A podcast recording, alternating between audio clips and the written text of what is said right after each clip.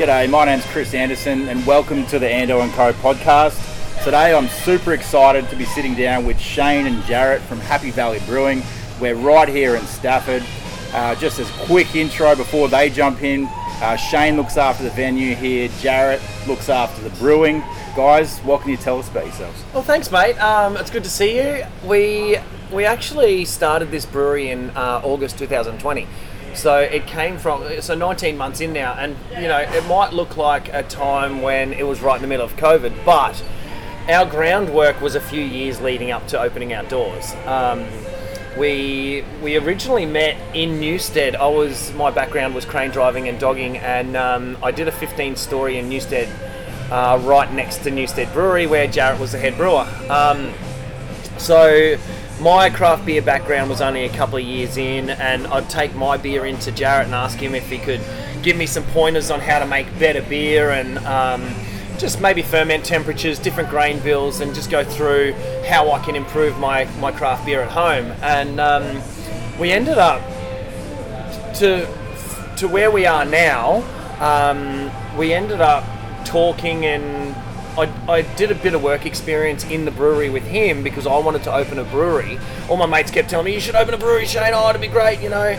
And when I met Jarrett, he ended up saying to me, you know, he wants to go out on his own and do his own thing as well. And so I was like, why don't we just start something together, mate? And so fast forward a few years, here we are um, in Stafford, Happy Valley, um, 16 different taps, different beers, living life, having having a bit of fun. You know, the fun also comes at a price. Like it wasn't just all smiles and, and good times. The construction side of things, the council side of things, the liquor license, the the funds, the funds. You know, what we originally thought how much it was going to cost to open a brewery was um, very naive. Um, the figures that we have down on paper are. Uh, are something that we overlooked, I think. Um, and then just the timing. So um, talking with the town planners, uh, you know, as a as a material change of use with the town planners, you know, a three month turnaround is what we were expecting. We didn't know it was going to take 13 months. Wow. Yeah, and so our budget was X amount, and we ended up going three times that amount just for our planning side of things. So, you know, it, it got blown out of the park from very early, and like we nearly walked away three or four times because our funds were getting chewed up before we'd even brewed a beer. So, um, And unfortunately, that seems like a fairly normal story if you're starting a brewery. Yeah, Things it- are going to take longer than it probably you expect. Yeah. holding costs are holding costs are fairly huge as well. You know, like once you start spending money, you need to start paying your repayments on that. You know, mm. you pay your rent, you pay your outgoings. Like all of these things have to come into account when when you're doing it. And if you don't open your doors, you're going backwards twice as fast because you've got no income coming in. Yeah, yeah. So you know, we, we did all our groundwork. We ended up um, officially getting the keys on the 8th of June mm-hmm. 2020. Mm-hmm. Exactly two months later, on the 8th of August, we opened our doors. So the only thing we had we had projected our um, our schedule of works. So what we what we wanted at what time, and the only thing we really had a hold up on was the burner. We got a 60 kilowatt um, gas burner on our on our kettle. Um, we didn't realise that that wasn't a part you just buy off the shelf. It actually has to get built, and then a, um, a Class B gas certifier's got to certify it. Then when it gets installed, it's got to be certified again before you can even use it. Then um, once that that was running, we wanted to open with ten beers originally, um, but that put us back, so we only opened with five. Yeah, right. But because it was only a week and a half, the next week and a half we had our 10 beers on tap which which is what we wanted to do originally so we're only out by a week which wasn't which wasn't too bad Awesome.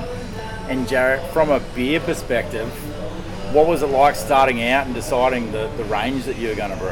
Um, I had a rough idea of sort of a bunch of like the first beer we brewed was a stout on the system, um, and the reason I picked a stout because it was good well, it wa- the reason I picked it was a stout's easier to cover mistakes, so Ah, okay. it was like a beer that it was like just to test my system. I need to brew something, and I'm like, you know, a stout you can put in a multitude of any grains as long as you've got enough roast malt and chocolate malt and stuff. It'll be a stout. Um, so that was kind of that brew, like just to really iron parts of my system. I'd run water through it and everything, but you know, to start understanding it, yeah, the first beer was a, um, a stout, but then the first, I think we opened with five or six beers. Five beers, yeah. beers.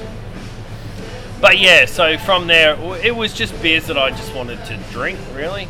It's like, and I, I still do that now. It's like, you know, we do a stock take every Monday and sort of it's like, oh, Jarrett and I will sit together and we're like, what do we feel like drinking? And then Yeah. we'll just bounce ideas off to? each other and, you know, we're like, oh, I haven't had this for a while or let's use this hop or, you know, and then even getting a bit of feedback from customers, you know, you, people people ask for a certain style and you're like, hey man, you want to you want to do that? And then we'll bounce ideas off each other and then, you know, give it a few days where, where, where a recipe's born and then Jarrett brews and it's on.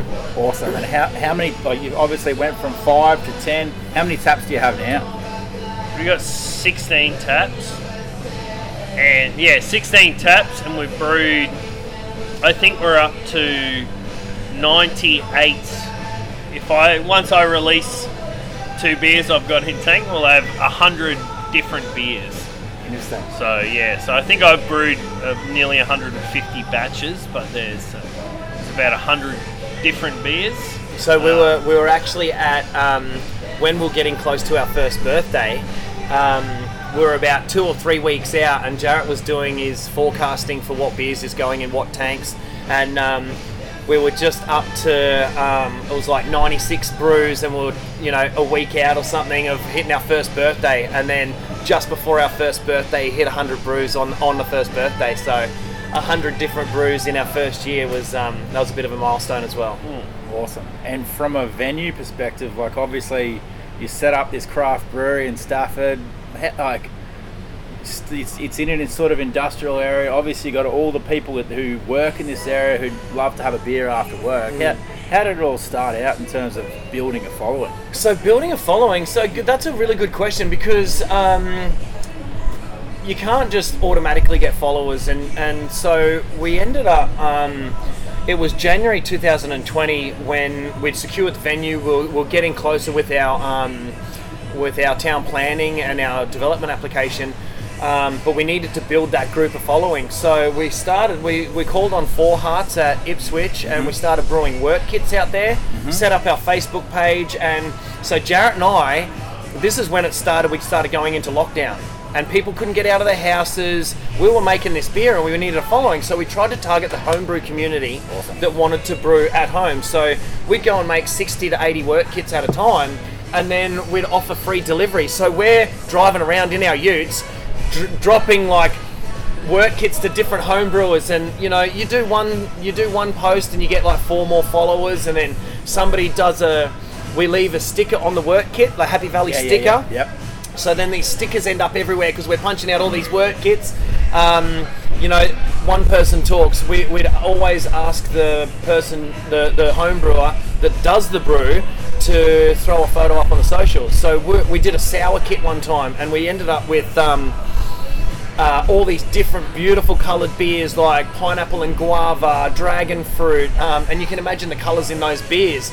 So we, we gathered a social media following just from doing those wort kits. Then um, it was so just to give you a few dates. Um, it was Thursday, the sixth of August. We didn't have our final approval to open the doors here. Um, it was 8:45 in the morning when we finally got our our tick and flick that everything was good. We were the pressure was off, and yes, we could open the doors. We put a post on the socials. Jarrett and I stood in the middle of the brewery and with our two flags and said "Brewery open." We put that post on at quarter to one in the afternoon. By quarter to one the Friday afternoon, the 7th of August, we were opening on the 8th of August. We hit 20,000 people on the social media. Wow. It was about 3,000 people an hour. It was, it was, we were sitting here just getting goosebumps, like watching it grow, and like every time you check in, it was like, you know, 3,000 more people, and then, you know, 500, then 500. It was like, it was really overwhelming, and, you know, it was, it was, it was the start of our long career and our so much work that we'd actually put into opening this craft brewery. Fantastic. When Yeah. we opened the doors on August so I had we had all our family come in and help us out. You know, we didn't want what to, what, we didn't know what to expect. By 10 to 12, when we opened at 12 o'clock, there was a lineup around the block. Amazing. We, we were capped at 50 people, so we had to stand at the door and say, "Sorry, guys, you can't come in." And there was a changeover of people, and it was really overwhelming. And um, yeah, really grateful that people people needed this in the area, and I think it still stands to this day that people love love Happy Happy Valley like we love Happy Valley. Absolutely. So good. And so obviously everything's working from sending out these wort kits. You've got all these different colourful beers. You've got 20,000 people viewing all the socials. And then people got to come in and try the beers. How did that go? It was amazing. Good, good. yeah, I mean, like for me, like I'm not, I'm not huge on awards. Like we we enter things into award shows and that, but for me, personal like gratification or whatever of my job is not awards. It's me sitting here and we us having a hundred people here all enjoying the beer. Like, Yeah. and I can sit. It'd be different if you had no one here because the beer was shit. Yeah. And you know, So not so Jarrett does Jarrett isn't like the awards and all that, but just to give you an idea of what kind of beer he makes. Yeah. Um, we're six months in, still getting to know the equipment, still making a few beers, still learning. We enter seven beers off tap into the Queensland Food and Wine Show. Six months old. We're a brewery six months old. Out of those seven beers, we get four medals. wow. Right. So, so that was last year. This year, we've actually just had him again. This year, he decides to put six beers in. Five medals this year. Five medals from six beers. Like, um, can make a good beer. A lot of the times that we have had people say, "Oh, look, I'm not too fond on that."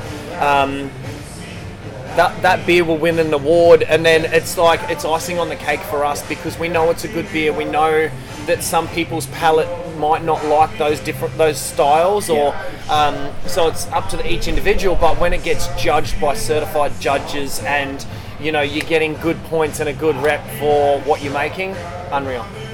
And is there any specific beer that's particularly interesting for you that may have been or may have not been award winning that you'd like to sort of walk us through? uh, I don't know. Caramel stout. Yeah, caramel stout. I guess caramel stout was just yeah, an idea. I have a lot of a lot of my sours come from just food and enjoying food and cooking and different things.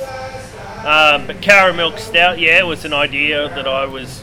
I'd had a few beers and I was eating caramel stout at home and Caramel chocolate. yeah, oh, sorry, caramel chocolate. And had the thought of caramel stout. But then, you know, I went on off wild tangents as I do and came and thought a golden stout that didn't look like a stout but had coffee and chocolate and everything that tastes like a stout but it's not. And then put it in Jack Daniels barrels because I had barrels. Yeah. so I was like, yeah, that'll that'll work. I, so I walked in here today, and every time I walk in, I'm excited to see what's on the board because it's always something new and different. Mm. And it's obviously cool to walk into a brewery and know that you're going to get a certain style of beer that you love. Um, but it's also great that I don't know what it's like for you in terms of you meet more craft brewer or craft craft beer enthusiasts than I do, but it's always nice to maybe walk in and just try a glass or a sip or a something just to try something new. And today when I walked in, that caramel stout was like, hang on, what is this? Yeah. I know it's my lunch break, but I need to give this a try. Yeah, definitely. What'd you think? it was delicious. Very good beer. It's It- very unassuming. Yeah. You know, you get it and it's like a, a toffee coloured, like a caramel beer, um, but the flavour profile is just, it's got so many different dimensions. You get the vanilla and the oak from the barrel, the caramel, the, the cold drip coffee and the chocolate that are in the beer, the, the smooth silkiness that runs over your tongue when you drink it. It's like, it's next level. And for a beer that's, it's got so much love in it. It's And, and if it, if it wasn't 8%, I would have had more of it. yeah, for sure, for Yeah. sure. And uh, yeah, mate, I think for the higher percentage, when we first opened, a lot of my beers were higher, higher percentage beers. Um, which you know, it's it's I I'm the type of person that likes to drink higher percentage with less volume, kind of thing. Um, doesn't always work out like that, but but yeah, so you know, I guess the the higher percentage beer is also better for barrel aging and stuff. Like work better because less infection and less stuff that can go wrong. But yeah, so we do have a 16% barley wine that I've just done a few cans of. Um, so barrel aged barley wine, 16%. So That one's really tasty as well. Yeah. yeah, it's called fatality because uh, you may, may suffer that afterwards. And d- just thinking through all those hundred beers, how do you know when you should make more of a certain beer? When people tell us, I guess, like you know, we different we seasons, Yeah. different seasons as well. You know, like when it, it's starting to come into the colder months now, and um, having a few different darker beers on tap. We've got a nitro stout on, um, just seasonal. Be- uh, and yeah, you're right. Like a lot of people do tell us, hey, you should do this again, or you know, I haven't seen this for a while. Fanboy, you know, fanboy's a NEPA that we've got that um, is really tasty. That people have already, you know, that that they really like. Um, I think we're up to number eight batches or something now that you know we continually keep making and people love it. And obviously, pales are pretty popular in the craft beer community. IPAs. Are there Mm. certain things that you've been doing with those styles as well? IPAs, I always brew different IPAs. So I don't I don't know if I've brewed I don't know if I've brewed the same IPA twice. I don't think so. Apart from maybe I guess we did some tributes to Frank Zappa using Zappa Oh, yeah, hops the and Zappa, they were yeah. probably similar similar kind of beers, just being single hops. Um, but other than that I like just trying combinations. I do a lot of research on on what might work and different things. So I'm always trying to find new hops and you know, there's such a variety out there and you know, you have guys like Hilltop Farms growing stuff that's in Brisbane, hops in Brisbane that a couple of varieties that aren't available commercially, so you get to do cool stuff with that too. So yeah. And so, obviously, fast forwarding, when you opened, you had a crowd out the door. Yeah. Obviously, you mentioned as a brewer, you can win awards, but you'd prefer the brewery to be full. Yeah. What about the community and the people who come and support the brewery? Who, like, who are they, and generally, Yeah. what are so they? So when we for? first opened, that's a good question. So when we first opened, we had the sign-in sheet. You know, before the Queensland government had the check-in, um, we had the sheet at the front door, and you know, we'd have to keep 56 days of records. And I looked at the addresses, not the addresses so much, but the suburbs of where people were coming from. Mm-hmm. It's not just a small catchment area where people are coming from. it's right. far and wide. It's North Lakes. It's out um, Moreton Bay region, the su- south side of Brisbane. People are coming from everywhere to try this brewery. Um, we've established a really good name with our high ABV. There's always something on tap for everybody. There's so many taps. Everything's made in house. You know, um, so we've let word of mouth spread as well. And with our what we were saying before about our social media and hitting that 20,000 people in the 24 hours, we actually haven't paid a single cent for advertising. Wow. So um, originally it was about April, um, April 2020. We paid $105 for a Facebook ad campaign, and we actually got more figures and more engagements from our organic post than we did from a paid post. Mm-hmm. So we just wiped out advertising altogether. Mm-hmm. We like to try and provide a good service and good beer mm-hmm. and let word of mouth spread because word of mouth, if we give a bad service or a bad beer, it's going to spread in the wrong way. But if we be good at doing that, then we're going to get more people in, and it, and it shows in our figures and how much fun we do have here. And the same as with our staff, we do not hire anybody that don't talk with a smile. Yeah, right. Did, did, did I just say that right?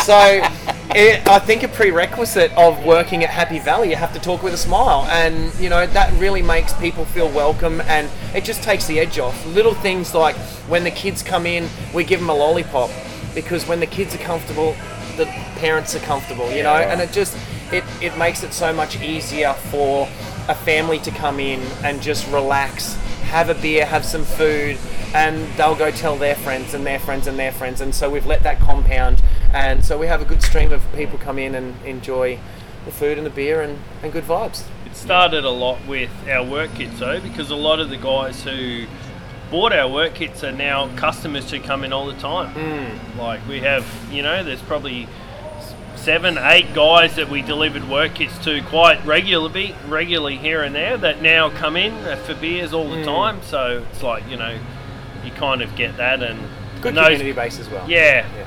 And those guys, you know, and we're lucky in the position we're in, like with the Kedron Brook once it's back up and fully running and that. But we're pretty much right on the Kedron Brook, so access to here is awesome. Yeah. Um, and being kid friendly, dog friendly, everything like that, you know, it's like, yeah, go for a family ride, come and have lunch, and, you know, or take your dog for a walk, And have you got come any and have a beer. fantastic? And have you got any plans for growth for the future? So we do actually. So um, we're about to finalise our payment today. Actually, um, November last year, we we started um, thinking about wholesale and canning and getting into bottle shops, clubs, pubs, etc. Um, but with our capacity at the moment, we can only punch out about 3,000 litres at a time, which is about a two-week turnaround. It's it's enough just to keep our brewery going here, but not enough to do wholesale and hit the bottle shops. So we've actually got another 3,000 litres of vessels coming, which essentially will double our production to get into that. So. Um, over the, they should be arriving at the end of April. So by the end of May, we should have a lot more capacity. Uh, keep an eye on this space for bottle shops, fridges. Um, we also have um, a grasshopper decal that goes onto a tap handle. So instead of just a normal plastic decal you're going to see on um, taps everywhere you go, keep an eye out for the grasshopper that'll be the tap handle in every venue we have beer at. Yeah, right. Yes. I like it. Yes. Okay. And um, obviously, where it's March right now, towards the end of March, you mentioned you've got a couple of beers coming. What's the plan heading into the cooler months? Uh, yeah, like Lots of IPAs. IPAs, you know, like, um, but you know, I'll, I'll move towards some more sort of beers that are a little more complex, probably heavier in malt, maybe slightly more in alcohol. Like, we'll obviously have normal pales and mid strengths and everything, but you know, as as the as the season turns, I like to I do brew out of season. I do brew out of season, but I also like um, you know, like I like the variety on tap. So you know, have a wheat beer in the middle of winter. It's not Yep. really a thing, but it's like you know, you're gonna get the people that come in that you know, oh, I don't really like this or like this. You're like, oh, try this, and you know. Mm. So it, it's about always having things. You will see a sh- little shift between because you know, again, in summer and that, you know, no one wants. To, although one of my things was to have an imperial stout on tap all, year round. yeah, and which we That- have, which that- we that have. was one of my Yeah, things. yeah, so yeah. there's always an imperial stout on tap. Um, but you know, like in summer, you know, like it, the the the bigger, boozier, complex beers just aren't going to move. So you need you need to move your brew to be those beers that are people are still going to drink when it's warmer because you know you're not drinking. Some people do, and I do, but the majority of people aren't drinking Belgian doubles or you know triples or hmm. you know imperial stouts or you know like big you know alt beers or any like Adam beers or something that are just crazy boozy and stuff like that. It's like in the middle of summer, it's not really a thing. So you need to you need to move your list to what is going to sell essentially. Like you know, I'd love to have all that on tap, but you know. That just means I'll be brewing a lot of pale ale and mid strength and everything because Yeah, yeah. people are like, oh, 8, 9, 10%, 16%. Oh, I'll just have a mid strength. So then all of a sudden you're doing ridiculous amounts of mid strength. But obviously, you've brewed over 100 beers now, and how do you come up with all the ideas for all these different beers with such a wide variety on tap? uh, yeah, I don't know. Like, I guess just I- talking about it, like talking about it, and other, yeah. I also, I'm my mind just doesn't stop when it comes to beer. Like, like the multi, like you know, I've got the list on my phone of all beer ideas and everything. So sometimes I'll wake up from a dream and be like, "Whoa!" I've had dreams about names of beers. I had a beer called Hungry Eyes. And it was about a dream that I had that I was drinking beer with Patrick Swayze in a bar, and I woke up with Hungry Eyes, the song in my head, and I was like, We're calling Right. the Hungry Eyes. yeah, and I was just like, I'm gonna call the beer that. Like, I like it. And, uh, so you get we- to choose the names of the beers then? yeah, and sometimes Yeah. and sometimes they come like, I'll be kegging the beer. I'm like, I don't have a name for this beer. Oh, the, we did an IPA, so me driving cranes, at the end of my day, I'd, uh, they'd be like, "Righto, Shano, pack up your crane. You know, you're all done for the day." And I'd pack up, and then somebody would come over the radio and go, "Shano, we just need one more lift, mate. One more lift." and so I'm like, "No, man, I've just packed up my crane." So we ended up calling a beer one more lift. 'Cause At the end of your day, you know, you want one more lift. You want to Yeah. go have a beer? No, man, I'm going to have a beer. So one more lift was an IPA we did one time as well. So We concreted out the back. Um, ran con- got the concrete truck in the brewery and ran barrows out the back. Concreting term is running mud, so I was kegging a pale ale at the time. I'm like, I need a name for this beer. running mud pale ale. yeah. Well, I like it. that there's a quite an element of flexibility and creativity. Yeah, my, my, my yeah. lagers tend to have political names, messages, Music. music, Mm. like names from songs and stuff, but political songs. Um, for no reason other than I'm a huge music fan and, you know, like, I want an outlet, a protest outlet. Sometimes there's, there's- through your beer. yeah, there's Yeah. been some people that, you know, things have happened to us in a business where it's like, I can't say something to that person, so I'm going to name a beer that's like just, you know, That was a good one. Yeah. yeah, yeah. And obviously, we're sitting here in the brewery right now, Mm. recording this podcast. We can hear the music in the background. Who gets to choose the music of the venue? It changes. so, so Jarrett works from six till two, and I come in at about eleven till seven. Um, and usually that changeover of an hour, Jarrett's death metal and um, guitar riffs and drum solos that he's air, air drumming to. Um, I can only stand about half an hour to an hour, and I'm like, sorry, dude, I've got to change the music. So when he's here by himself, he listens to his music. When I come in, I, I choose my music, and which is the venue music Yep. that that is um, that's playing now. And you know, it's a pretty just upbeat easy. vibe, yeah. Yeah, just Yeah. easy listening. You know, it's a bit of background music, or people haven't heard the song for a while, so they're like, "Man, I love this." You know, um, just a bit of bit of fun and a bit happy. Yeah, Yeah, I, I tend to explore music, and sometimes even I myself, I'm like, what the hell is this? Um, but uh, I like to explore music. I, I I studied technical production in music before I was a brewer or anything. Wow. Um, so, and I play guitar and bass and different things. Um, so yeah, like music's a big part, and I know I'm also I I put music onto how I'm feeling or what I need to get done. Yeah. I was cleaning this morning and I was not in a great mood because of it, and I had Metallica going. I think the people across the road probably would have been.